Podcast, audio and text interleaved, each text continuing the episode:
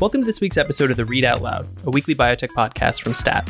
I'm Damian Garde, socially distancing from the borough of Queens. I'm Adam Feuerstein, hanging out in Cambridge, Massachusetts. And I'm Rebecca Robbins, weathering the pandemic in the San Francisco Bay Area. It is Thursday, June 25th, and here's what we're going to talk about this week. First up, we'll discuss the alarming surge of COVID 19 cases in the South and the West, particularly in states like Texas, Florida, Arizona, and California and what the outbreaks there can tell us about the coming months of this long pandemic. Next, we're joined by David Barboza of the new publication The Wire to talk about some new revelations in the salacious story of GlaxoSmithKline's bribery scandal in China. Finally, we'll be joined by our colleague Liz Cooney, who has been reporting on the impact of COVID 19 on cancer care and clinical trials in the U.S. But first, a word from our sponsor.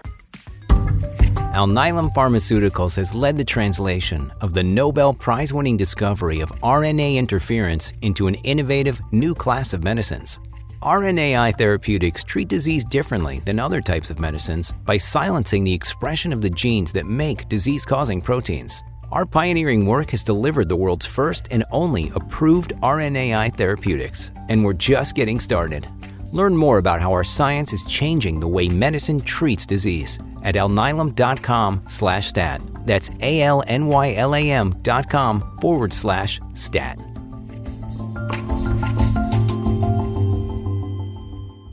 The U.S. is seeing a dangerous increase in coronavirus cases in the South and West that could have implications for the entire country, especially as more young people are becoming infected.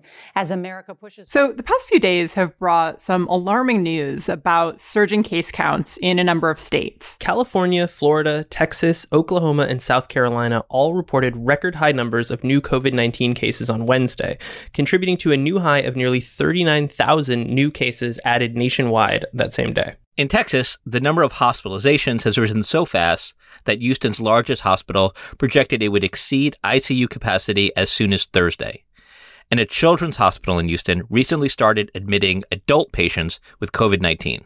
In Florida, hospitalizations are rising as well, so fast that a Miami hospital reported on Tuesday that it had reached full capacity. Arizona, meanwhile, set a single day record for COVID 19 hospitalizations on Tuesday, and that was the same day that President Trump visited the state for a rally in a packed church in Phoenix. So this all seems pretty concerning. What exactly are we seeing here? Is this a second wave, a second spike within the first wave, or, or something else? Yeah, you know, this is really concerning, Damian. You know, to try to make sense of all of this, you know, I keep going back to a really useful story uh, that our colleague Sharon Begley published at the beginning of May. And, you know, that story mapped out three potential futures for the pandemic. And those were, you know, recurring small outbreaks, a monster wave, or a persistent crisis. So far, it kind of seems like we're seeing elements of several of these futures play out in a localized way in different regions of the United States. You know, it's kind of a persistent crisis with outbreaks popping up in different spots around America.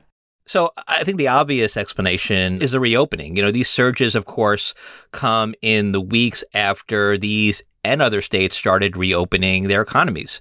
Uh, it's you know it's really hard to say why these states in particular, rather than all of the other states reopening around the same time, are being hit right now. Yeah, I remember there was a period in March and April when we were seeing those alarming photos of packed Florida beaches, and we were bracing for the caseload in Florida to blow up sort of like what was happening in New York and New Jersey at the time. And yet, thankfully, somehow that didn't happen. And for some reason, during the lockdown, states like Florida were spared. And it seemed like maybe they were doing something right. But I think what's becoming clear now is that the virus just hadn't seeded there yet. It just needed more time. So everything kind of gets framed in political terms, at least on cable news. And, and one narrative I've been hearing a lot is that while we saw COVID 19 hit a number of blue states particularly hard this spring, we're now seeing red states feel the brunt of the virus. Does that notion hold water? I mean, it's probably you know, like all, like all things on cable news, uh, is it oversimplification? You know, a lot of the states being hit right now are, I would call them more purple than red, you know, and then look at California, which, you know, is deep blue, right? It actually fared quite well in the early weeks of the outbreak, but it's also in particularly bad shape uh, right now, with LA County in particular driving the spike in cases and hospitalizations. So, the only piece of good news lately seems to be that COVID 19 deaths continue to mostly plateau or decline, depending on where in the United States you're looking. What do we think is going on there? That's really hard to say. And there's certainly been signs that the demographics of exactly who's getting sick are shifting, which is, say, more young people are getting sick as they venture out to bars or, or partake in whatever they're allowed to do as their states reopen. And as we know, young people are less likely to die from the virus than older people in general. And so that could be part of why, you know, the, the death rates and the infection rates seem disparate. But there could also just be a lag at play here. And it could be that we'll start to see deaths rise in the next few days and weeks as the people getting infected now uh, decline in health. So, one very strange thing about this current moment in the pandemic is that it seems like the level of alarm is waning even as the situation gets worse. You know, no matter how you look at it, there's more spread of the virus in most communities in America now compared to March when everyone was completely terrified and staying home. So, you know, how big of a factor do you think is COVID fatigue? Yeah, I think it's a huge factor. I think people can't stay terrified and alarmed for such a long period of time and, and modify their behavior accordingly. At the same time, though, I think the kind of extreme lockdown was never meant to be a permanent solution uh, during the pandemic. You know, we, we locked down as we did in, in March and April so that we could figure out how to deal with this no- novel coronavirus, to understand better how it spread and, and how we can, can mitigate that spread. Um, and so I think we're going to have to find a new way of containing it because it's hard to imagine going back to the lockdowns of, of March and April. And I think, you know, look, masks have to be part of this discussion as well. I think it's no coincidence that the places you're seeing hotspots today in those states are states where there's been a pretty significant resistance to wearing masks in public. The other thing this is all brought to light to me in many ways is the way we talk about states is often as though they are set apart from one another and people don't travel between them. You know, I follow the news in New Mexico, where I'm from, which is a state that largely complied with, um, you know, kind of CDC directives and saw their case counts go down and has recently begun to reopen and is considered something of a success story, at least in that region. Meanwhile, it's surrounded by Texas and Arizona, which have done diametrically opposed things with respect to containment. And people from, I, I saw a photograph in the Santa Fe New Mexican the other day of a bunch of unmasked Texan tourists hanging out in Santa Fe Plaza. And I think sometimes we forget when we talk about states that, you know, this is an interconnected country where people are free to travel. And so even if you quote do things right, you are still kind of at the whim of your neighbors within our nation.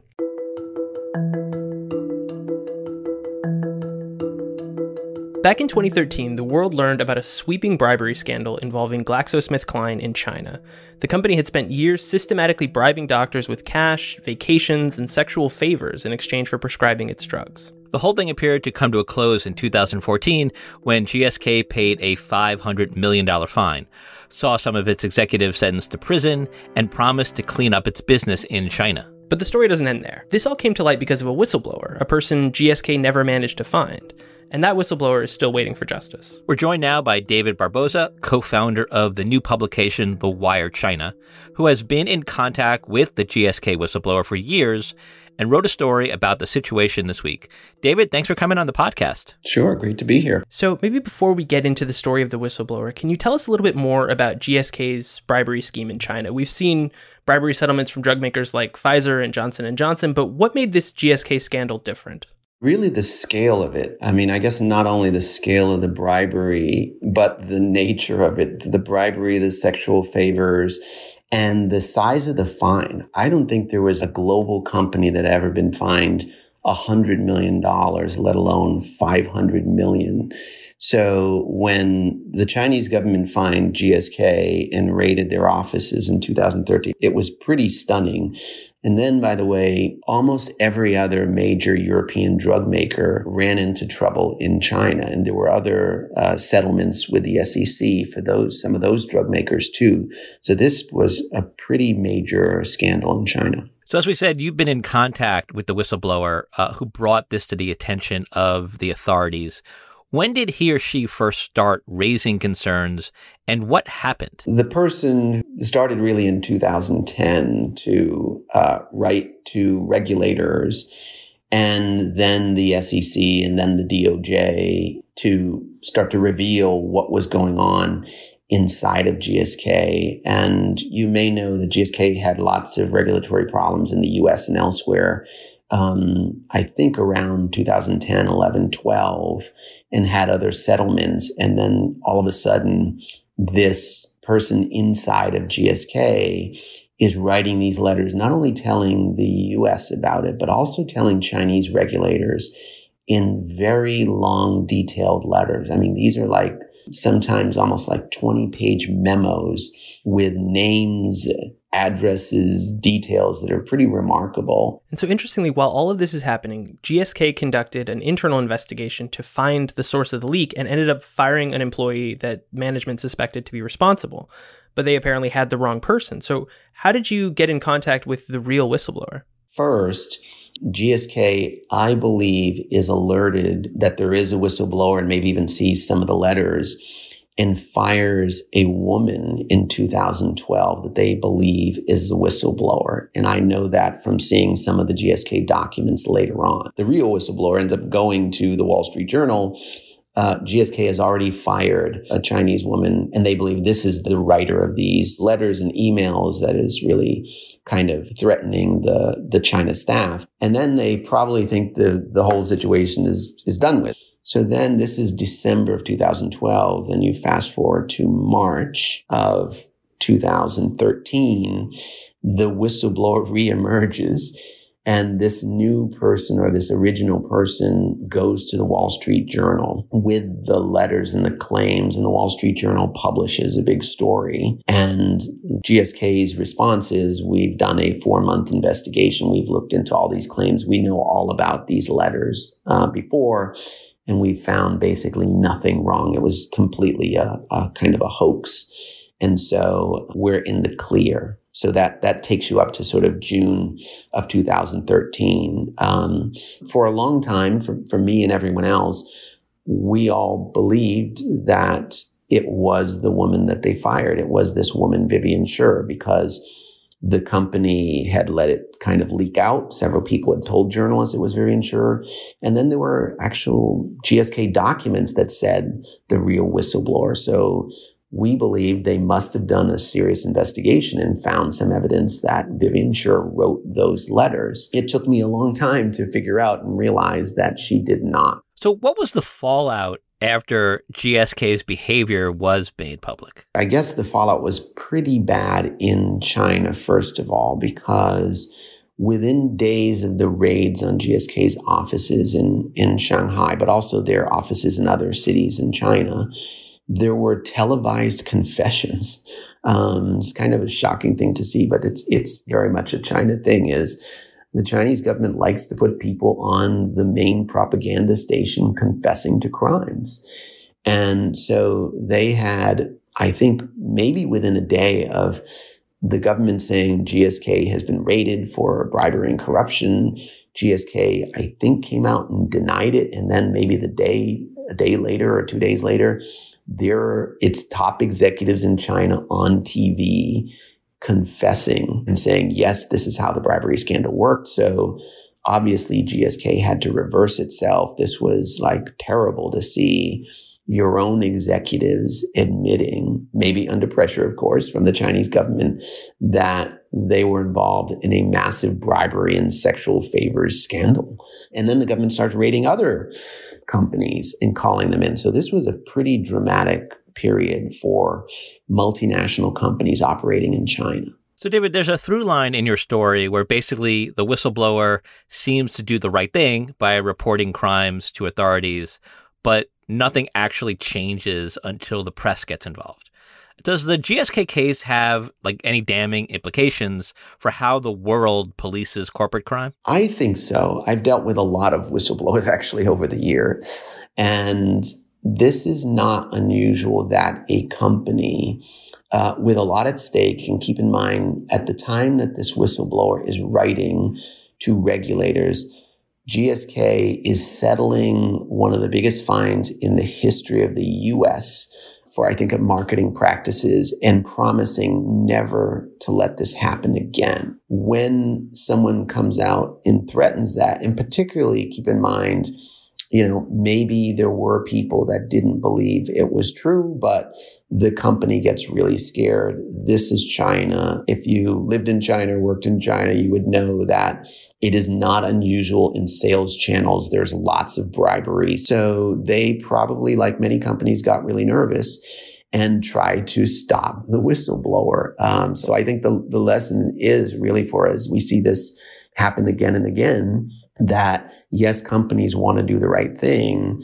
but when something really scary happens and it involves like almost destroying your entire operation in China, they often have reactions that are kind of like natural human reactions, which is like, wait, who is that whistleblower? Stop that person. It must be a lie. The bigger lesson, at least for me, is it's pretty hard if you're in a country that this is the way business is done. And in many ways, this whistleblower really like totally destroyed the China. I mean, the China operation was like executives were sent, you know, given prison terms and kicked out of the country and fined $500 million. GSK ended up firing lots of salespeople saying that they actually were doing bribery. And then the salespeople wanted to sue GSK saying, you actually told us to do bribery. So it was a messy situation. Well, you can read more of David's work and find a lot more reporting on business in China at thewirechina.com. David, thanks for joining us. Thank you.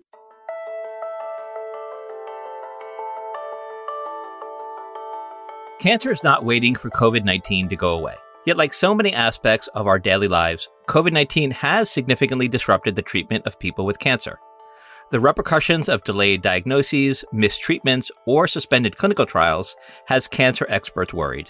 So let's look at a model built by the National Cancer Institute looking at breast cancer and colorectal cancer. That model predicts there will be 10,000 excess deaths in the United States over the next 10 years because of pandemic related delays in diagnosing and treating these tumors. That's about a 1% increase over the number of expected deaths during that time span. And the model assumes cancer care depressed by the coronavirus rebounds after six months. Also from the NCI comes a concerning statistic about patient participation in mid and late stage cancer trials. At the end of March, the number of new patients entering such trials plunged by nearly 50%, and by June that drop off had moderated, but enrollment was still down about 30%. So, our stat colleague Liz Cooney has been spending time talking to cancer physicians, patients, and government officials about COVID 19's impact and what's being done to ameliorate it. She joins us to discuss. Liz, welcome to the Readout Loud. Thanks for having me. So, Liz, you uh, spoke recently with Ned Sharpless. Uh, he's the director of the National Cancer Institute. So, what worries him the most about COVID 19's impact on cancer care? Sharpless's biggest concern is the cancer you don't know you have because you didn't get your regular screening mammogram or colonoscopy. And for cancers that don't have screening tests and might progress more quickly than others, he mentioned lung cancer, not getting regular medical care where you might report symptoms can mean a delay in diagnosis that's life threatening. So, Sharpless supported the postponement of procedures and deferring care in the early days of the pandemic, but he's now urging hospitals to reopen for cancer care. Is that because he believes we have the coronavirus under control, or because further delays for cancer patients would bring on a different public health crisis? Sharpless told me while we don't have the coronavirus under control, we have learned enough about how to handle it that both COVID 19 and cancer patients can be treated at the same time. He said, and I'm quoting here, we can open hospitals and worry about a second wave. I think it's possible to do both. End quote. This was before the recent surge in Texas, Arizona, and Florida we've all been talking about. I'd like to ask him that question again today. So, Liz, you recently did some reporting from the Dana Farber Cancer Institute here in Boston.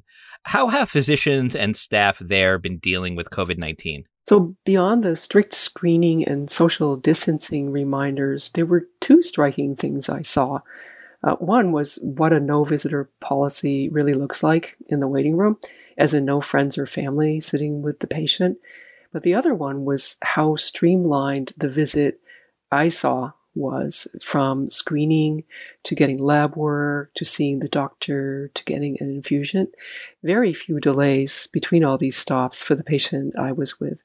And that's intentional, designed by the medical staff to keep the patients exposed to other people for as short a time as possible which patients, especially if they're sitting by themselves, seem to really appreciate. So, Liz, how about clinical trials? What's changed uh, during the COVID 19 era in how they're carried out? So, the National Cancer Institute did modify some clinical trial protocols.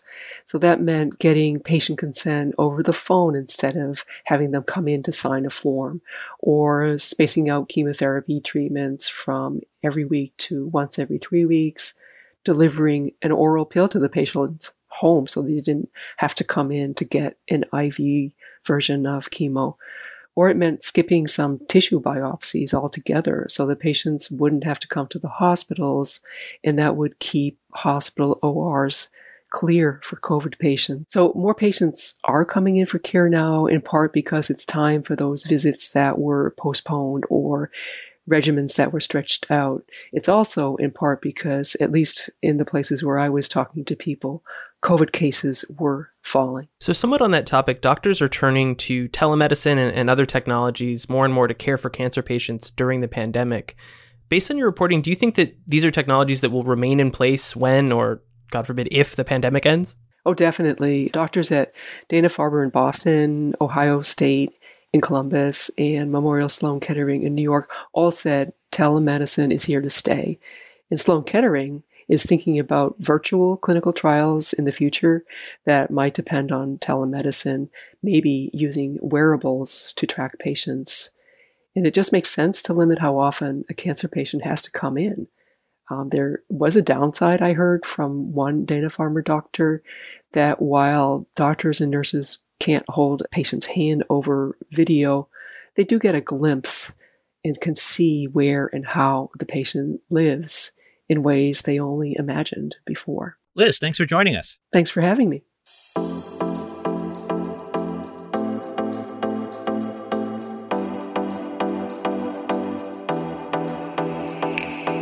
That does it for another episode of the Readout Loud. Thank you to Hyacinth Empinado and Teresa Gaffney, who produced this week's episode. Alyssa Ambrose is our senior producer, and Rick Berke is our executive producer. And as always, we'd love to hear from you.